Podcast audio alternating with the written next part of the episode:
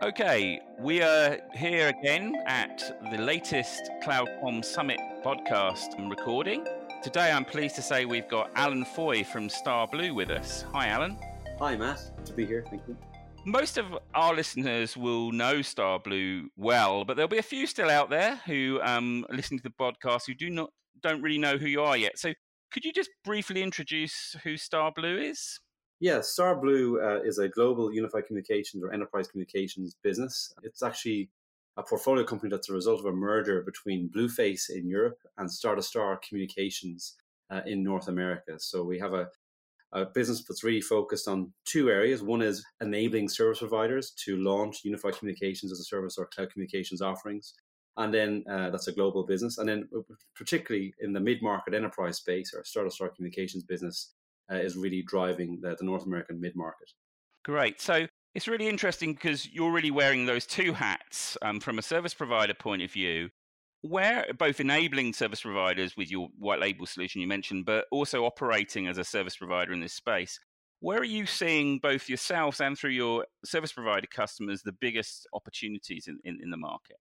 Yeah, it's a good question. I think and we are very much, we think, focused on two of what we believe are the, the largest, single biggest opportunities uh, in the marketplace today.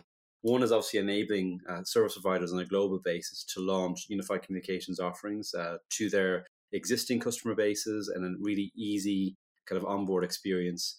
And we see that opportunity as really a global one. Really, around the world, you're seeing service providers and hardware companies and software companies want to get into the cloud communication space and launch an offering.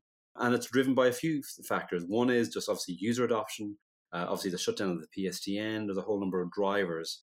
Um, but really, we're seeing rapid growth uh, in global markets, particularly in Asia, some parts of Europe, and indeed in South America. And then the other kind of big market opportunity we're focused on is really the mid market enterprise customers, which are those that have a slightly more distributed footprint or a complex set of needs, but again have kind of woken up to the need for uh, cloud communications and, and its core fundamental integration into business process. So we're seeing two kind of fundamental trends, but both of which are very, very strong catalysts for growth. So you talked a little bit about there. Are you seeing any change in the end customer focus and requirements? We've seen a lot of talk around things like collaboration, mobility. Are you seeing the kind of fundamental requirements? You mentioned the, integration of business process. Are you seeing those those things change in, uh, in terms of the end end users' requirements? Yeah, I think I think it definitely depends on on the end customer kind of target size you're servicing. A lot of the service providers we're enabling are targeted on SMB market opportunities, which are really you know 100 extensions or seats and below. And really, their experience is all about an integrated experience. It's ease of onboard. It's the digital journey. It's making that whole experience as seamless and painless as possible. In the mid-market enterprise space, we're seeing way, way more uh, sophistication around the integration of business process and cloud communications and how basically you have to fundamentally almost rewrite your business processes to basically uh, leverage a lot of the really amazing tools that are out there. So yeah, you're right. I think we're definitely seeing more complex requirements in the mid market, but it's more about integration of cloud communications into those business processes. And, and I guess with any market like this, when we see a fast growing market, we're likely to see a lot more competition emerging. And the service providers try and look at how they compete with maybe completely new competitors and they're having to make decisions over what platforms they should use. What are the sort of major processes and, and major issues that you're seeing service providers consider when they're looking at the platform and how they compete in the future uh, against some of this new competition? But I think service providers are genuinely focused on how they can differentiate. So we see a lot of service providers now trying to almost do their own capability assessment or, or really understand you know what they have in their current portfolio today that's really good and unique and find ways of bringing that together with a cloud communications offering in a way that's defensible, that creates you know differentiation for them in the marketplace, but really creates a stickiness of the customer value. So I mean that could be very simple things. It could be you know from a mobile carrier integrating their their mobile service eh, through IMS with with obviously the cloud communications piece, or it could be you know network operators who are introducing the likes of SD WAN and other kind of offerings as part of an integrated kind of secure deployment model. So really what you see is service providers increasingly looking for points of differentiation. You know, just having a cloud communications platform is no longer, that isn't even table stakes anymore. It's really how it's integrated into your overall offering and how you differentiate. So, I mean, singly, I think the big thing is about differentiation and it's about how you add on your existing capability to an offering, ease of doing that, the ease of deploying it, and the ease of ensuring a really good customer experience. So it's about leveraging their existing assets with that cloud com service to provide a, kind of a unique differentiated bundle rather than just offering, you know, the same as everybody else is, uh, you know, just through their channels. So that's, that's interesting.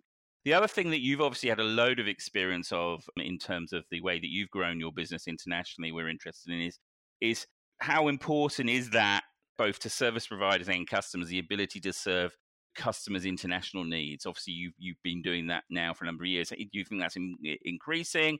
Where were you, where are you seeing that sort of requirement for, for offering international services? Yeah, it's interesting you say that because actually, I think over the course of the last 12 months, uh, Matt, I've seen really in, in a lot of the RFPs that we respond to, be they kind of large enterprises or indeed service providers, uh, international capability is seems to be a kind of a core fundamental query and question in a lot of those RFPs. So I think increasingly customers and service providers in, in particular are more aware and cognizant of the need to service global business. And I think that's in many ways born by the fact that their own existing uh, customer base, be that business customers that operate even SMEs operating uh, increasingly on a global basis. So I think international capability, and that's not just about numbers and you know origination termination of traffic. It's really about localization, you know, in terms of you know languages and, and the whole kind of capability set around that.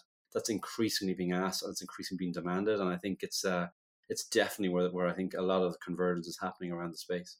And I think interesting, we're going to be sharing some research at the event. Both the CCA have done some research on what service providers are looking for, and I've seen some of the initial results that show the importance of international and opening up new markets is really important to, to all service providers. So, Alan, you've been a great supporter of the CloudCom Summit, both in Europe and in the US for us for a number of years, and you've attended a number of events um, previously. And I'm pleased to say you're speaking on a number of panels, so people have heard you briefly. Now we'll be able to, to meet you and hear a lot more about Star Blue by attending the event. Just in just from your perspective, what is there anything you'd like to say to people who haven't attended before? What you'd you say the kind of key benefits of, of, of coming along um, to the events that you've been to uh, many times that we put on before are? Yeah, thank you very much. I think, well, first of all, I, I get a lot of value from the events. I think it's a forum, obviously, of great industry network leaders and executives who can share best practice, who can share their learnings and lessons, and really help uh, each other chart a course, uh, you know, for the future strategy for for their own businesses, but also the space. I think you know the the participation of you guys, Cavell, and indeed some of your other colleagues, uh, kind of is great because it really adds the layer of research, the fundamental kind of analysis, if you like, of what's going on in the space and and the key trends and catalysts uh, for some of the product decisions we we may ultimately have to make. So I think the combination of you know a research driven agenda, really great content from some of these network uh, executives, and also just the ability to socialize and, and meet with your peers, I think is a, a really really great thing. So I you know big big fan of of the summit and big fan of uh, of attending and supporting. So I'd recommend it to anyone who hasn't been. Well, Alan, I'm looking looking forward to seeing you um, while we're out in Washington, and really appreciate your time today. I'm sure our listeners have found this very interesting, and if they want to find out more, they can go and look at the Star Blue Inc. website, and they can also look at the CloudCom Summit website. And we look forward to, to, to speaking to you then. Thanks, Alan. Thank you.